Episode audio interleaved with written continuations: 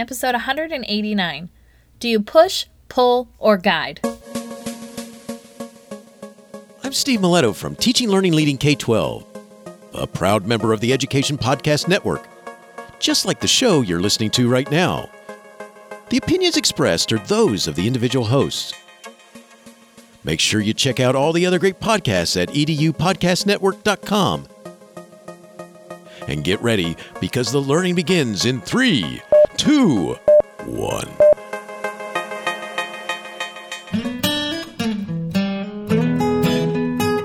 Educators, is your passion tank running on empty? Look no further. Gretchen of Always a Lesson has a double dose of just what you need. Come fill yourself up with an empowering educators podcast to start your day feeling empowered.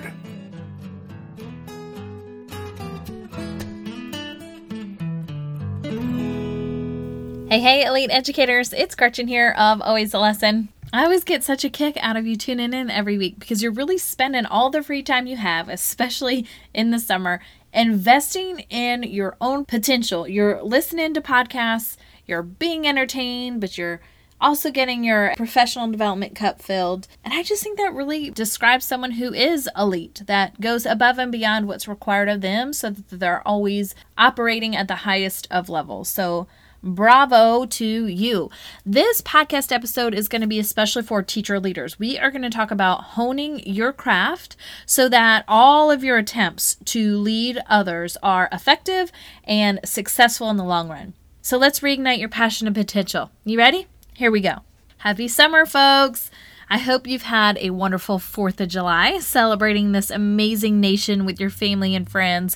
I know we did. Our girls did the little kitty parade in their red radio flyer wagon. OMG, it was so cute. So, we are gearing up for this month's first ever Teacher Leader Coaching Summit. I really hope those of you who are teacher leaders are planning to join us. I'll place the link to sign up in the show notes. Just go to alwayslesson.com and click on podcast to find this episode. So, with the summit top of mind right now, I really started thinking about why some leaders are effective and others are not. And it really comes down to three approaches to leading other people those that push teachers, those that pull teachers along, and then those that guide teachers from the side. And we all know which one out of the three is the most effective, but I have to be honest, it's not happening in schools, even though everyone knows it. And then folks on top of that are getting rid of coaching now because it's like not resulting in the growth that they thought for teachers and students. And I'm like, wait, wait, wait, wait, wait. Let's not jump the gun here. Uh, that's not an effective solution either. So, before we even dig deeper into how we evaluate our approach and what specific tweaks we can make in our practice, I want to give you a little background into what's wrong with what is going on before the coach even develops this problem of pushing and pulling teachers. So, hang with me a second. As you know, coaching is so hot right now. Like schools are just hiring folks as fast as they can to keep up with what I call the edu Joneses. I mean, nothing irritates me more than willy nilly leadership. And what I mean by that is when we make decisions under pressure on a short time frame and we lack the intention and the insight necessary for that decision to ever truly become effective it drives me crazy. So, yes, coaching teachers is essential for their own improvement, but also for students. That way, they have access to a highly qualified educator every day. But just creating the position and then hiring somebody that is great at teaching does little to transform the type of instruction that students receive on a daily basis. And I have seen it time and time again principals cutting out other things at their school sites so they can repurpose those funds for a coaching position and they do this quick hiring sprint to find you know the best teacher on the planet to become the coach and say you're hired and then there's no next steps provided. So what happens is that person who is a great teacher might not have leadership skills. Great teachers don't equal great leaders. And when I worked for Teach Charlotte, that was a local chapter of the New Teacher Project, I saw how some extremely well intentioned inductees come to the table with brilliance in their subject areas, only they never even made it through the entire training process. I mean, they just lacked that ability to break down the content in a way that made sense for students, even though they themselves were, like I said, brilliant. I mean, they knew their content. Um, and these inductees would get just so frustrated, and that, you know, for what was easy for them to understand, and then it was just like impossible for the kids to understand. And it's exactly what happens when principals pick a great teacher to lead teachers. I mean, it's a different ball game. You might know content versus being able to convey content, or your teaching game is strong, but being able to co- get someone else's teaching game to be strong is a different thing. It's a different set of skills. You know, we just can't create a position in our schools called coaching and assume everyone knows what they want out of that position. And we also can't just hire someone who's great at teaching themselves but may not be great at helping someone else be great at teaching. It's like each domino in this equation is cracked. And then when you line them all up to knock them over, they don't effectively do what they're supposed to do because they're all ineffective in their own right. It's just a domino disaster. Everyone's pointing fingers, and then, hey, we ditched this idea before it's ever had a fair shot at working. So that's just the background of, of kind of what's spiraling out of control right now of that everyone get on the coaching bandwagon and and then saying oh it's not effective. Let's do something else. And so you might not have 100% seen what i'm describing in your particular situation. So let me try and equate it to something i for sure know you've seen before. So i bet you can relate to the fact that schools hurry to buy tons of technology and then they pass them off to teachers to use with students but there's never a plan in place for how to do it and what to do. So teachers then hand them over to students who also they don't have a plan in place when they do so. And what happens? Kids end up doing like worksheets on tablets, and teachers are trying to get credit for incorporating technology. And then sometimes, sadly, administrators are giving them credit. And so I'm sure you've seen some version of this and your school site, it's just the same broken domino hitting another broken domino and it's resulting in an edu disaster. So then we hang up the technology thinking it's not working and we go buy a different type of technology and but we implement it the same way and voila, same old disaster. And so there's this pattern happening where we jump so quickly onto a bandwagon, try and just shoot it off without much thought or intention. It doesn't work, so we're going to abandon it get our money into something else and that doesn't work and it's just constantly a revolving door of stuff. Now, education has been like this for a very long time. and I hope and pray it changes, but I'm just going to assume we might just continue this cycle. And we've just got to stop panicking and jumping on the latest bandwagon. We have to operate from a place of intention in everything that we do. I mean, don't get me wrong, I am someone that wants to get things done efficiently, and if it takes too long, I get so over it. So I'm speaking to myself here too, but it is better to be late to the party than show up on time with your clothes ripped and on backwards. Okay, I mean it. Coaching is hot. Great, let's get one of those. You know, technology is hot. Great, let's get a bunch of that. Like, no, just stop. Think about why coaching is hot. Why is there a need? How can you use your talents and knowledge as a school leader to implement coaching at your school site? And how can you hire correctly so that that person uses their talents and knowledge to perform as a coach that actually produces results? I know I'm kind of preaching to the choir here, but this is just, it's on my mind and it's bugging me and I just got to talk it out. So, a lot of the work that I end up doing with coaches is setting up a coaching plan for schools. Just like teachers write lesson plans, coaches have to have a plan for what they're going to do, short term and long term. And so we think about what duties does the coach perform and how do they prioritize their work and how are they held accountable. And by the way, a lot of these forms I've had to create uh, are going to be in the show notes so that you can have access to them. But my irritation continues to brew because coaches get in there and they aren't making progress. Schools aren't gaining traction in student achievement or teacher proficiency. And I've deduced it's not because coaching doesn't work, it's actually because the approach the coach uses is ineffective. Here's where the whole episode comes to light. Coaches are either pushing or pulling teachers along, and it's not working. Well, actually, it's working negatively. And I'll talk about each one of these in a minute, but we need to be guiding so that the teachers are motivated and invested in doing the work. And so let's work through the pushing and the pulling so that you can change some of these habits that you may be exhibiting in your work with teachers. And again, this can be you as you lead a student teacher or you work with a colleague, or maybe you have an official caseload of teachers that you work with. Uh, any type of teacher leadership, the notion of pushing and pulling applies to you. All right, you ready to dig in? Let's go. First, let's ask ourselves Do you push? So, this describes a coach that tells teachers what they need to do or what to work on. And they push school and district guidelines or initiatives down these teachers' throats, whether intentionally or unintentionally but probably because their boss tells them they have to. So, nonetheless, coaches that push are coaching at teachers. And so the resistance to this type of coaching is huge because teachers don't want to be told what to do. They want to get better at teaching, but they aren't really passionate about the school improvement plan or the district's new curriculum adoption. You know, so getting these folks on board by dictating what to do and how to do it is not motivating or encouraging and certainly doesn't get them to take action. So, coaching these kinds of teachers is frustrating because no matter how right you are in what they should be doing or not doing, they can't get on board. And so they just refuse to comply.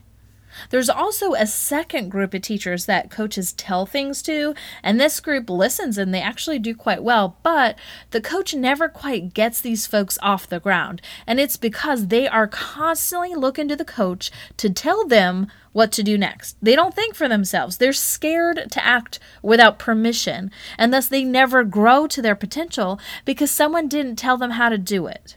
And coaching these kinds of teachers is also frustrating because they have the ability and are super easy to work with, but they rely too heavily on the coach that if the coach is out sick, they are literally lost. So, in essence, coaches that push will be unsuccessful at getting teachers to perform better in the classroom. Let's ask our second question Do you pull? So, this describes a coach that drags teachers along. So, whether or not this type of coach tells teachers what to do, the teachers are reluctantly applying techniques. They may or may not be invested personally in what they're doing each day in the classroom, but for whatever reason, these teachers slightly improve and they do so at a snail's pace. you know, they aren't on fire for what they're doing. Um, but they also aren't like hell bent against doing it. They're just kind of doing the bare minimum. And so, coaching these kinds of teachers is also frustrating because although they listen and they apply, you feel like you're pulling them behind you, constantly trying to get them to catch up. You know, you wish you could snap some roller skates on these folks and get them to proficiency faster. So, in essence, coaches that pull will be unsuccessful at getting teachers to perform better in the classroom. So, what should we do? We should be the guide on the side. And you might be thinking to yourself, great, you know, I've heard this saying and I know it's effective coaching, but do you actually do it? And I can say, honestly, I still to this day don't know I do it well. I mean, I'm much more aware of it and try my hardest in moments to be much more of a guide rather than like the boss. and it's hard because I was trained to teach teachers what to do. And so that comes with me telling you and modeling and then letting you practice, but it's just really not the best route to go when you're trying to get someone to not rely on you forever. It's that whole teach them to fish mentality. We have got to learn how to teach them the best way without being obvious in our intention to teach them. You know, we've got to find out other techniques that get them to the finish line without us having to push or pull them there. So, being a guide is like standing next to your kid learning to ride the bike. You know, they're struggling to push the pedals forward on their own. They're struggling to balance the bike without falling over. They're losing motivation by the second. They're continuing to look to you for help. But no matter how hard you want to dive in and rescue them, you can't. You have to coach them without actually doing it. You know, you have to be so specific in bite sized chunks that they can apply your tips right there and then. And then you've got to make sure you give just the right tip, just the perfect tip and the perfect moment so that it actually produces results. And that's what's going to bring the light back in their eyes to want to keep going.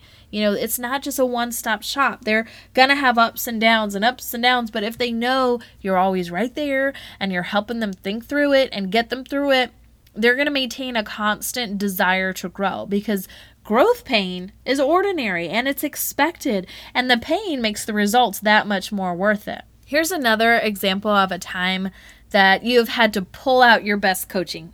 So just imagine someone struggling to swim, they're too far out for you to go in and get them, and you have to rely on your words and your modeling and encouragement to get them back safely. So you start using your words to calm their nerves. They can start thinking clearly and reacting instinctively. I mean, you had to be so precise in your language and specific in your directives so that they can put your suggestions into motion.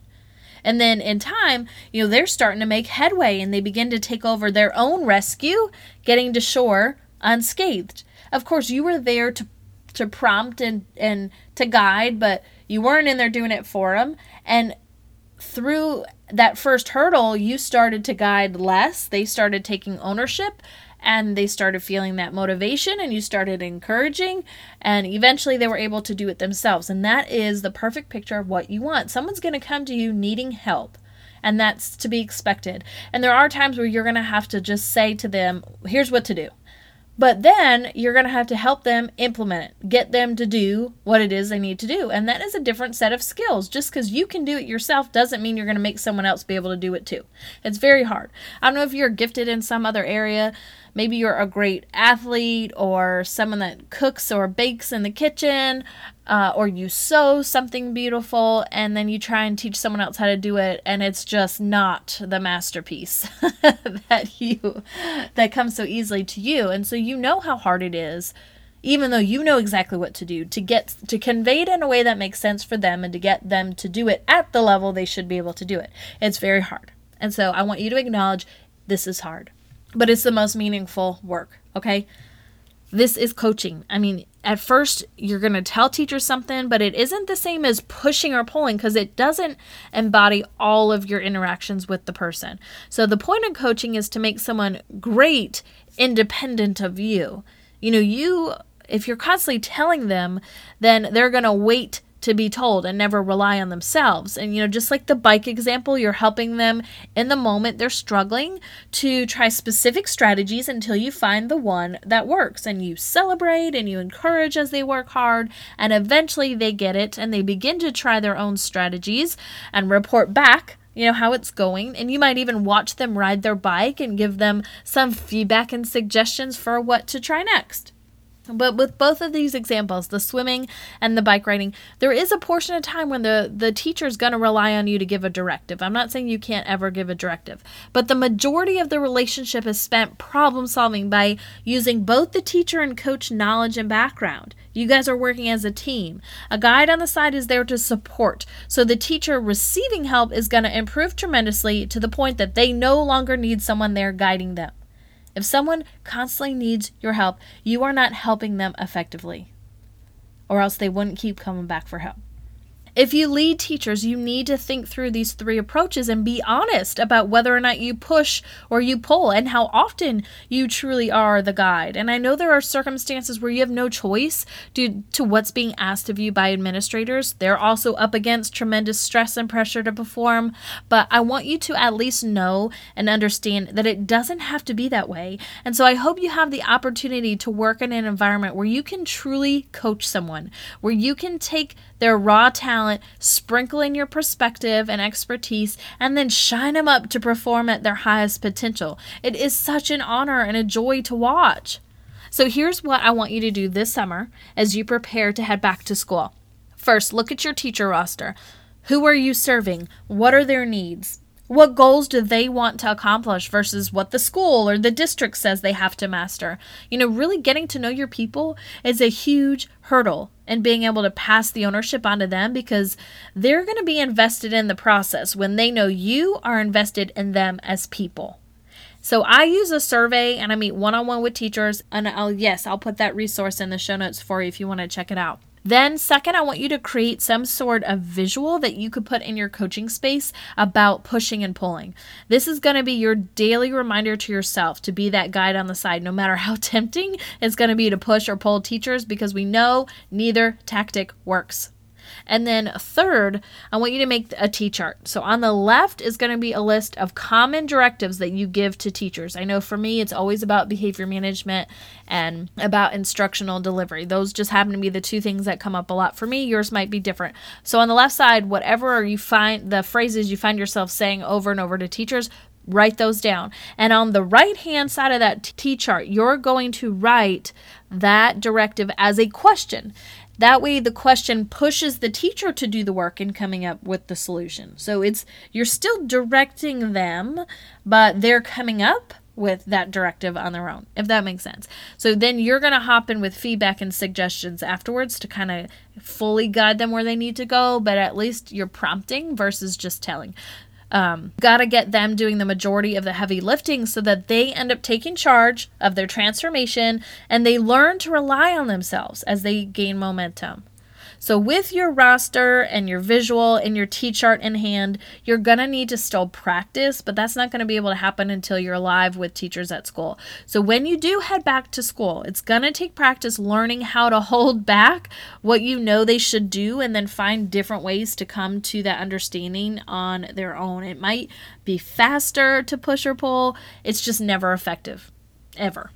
And let me tell you, give yourself grace as you practice with teachers. You might even have them hold you accountable and say something like, Hey, I'm working on this new thing to be a better guide to you rather than, you know, just tell you what to do all the time. So when you feel me pushing you too hard or you feel me pulling you too far, just remind me that I need to try my new approach. And something like that might feel weird for you to be that transparent with people, especially people you're supposed to be leading. But remember, leaders aren't perfect, people aren't perfect. Transparency and being human is what connects us all. And the more you can say, I can help you work on that. Now, here's how you can help me work on this. The more buy in you're going to have from your teachers, and the greater the likelihood for long term success. All right, so spend time with your roster and identifying what teachers need, create your push and pull visual, and then get to work undoing some of those bad habits of solely giving directives at teachers. And those three things are going to help you develop your guide skills. It'll get easier over time. You've got this. All right, elite educators, that is a wrap for this week's podcast on honing your craft so that all of your attempts to lead others are effective and successful in the long run. Now go out and be great because you've just been empowered.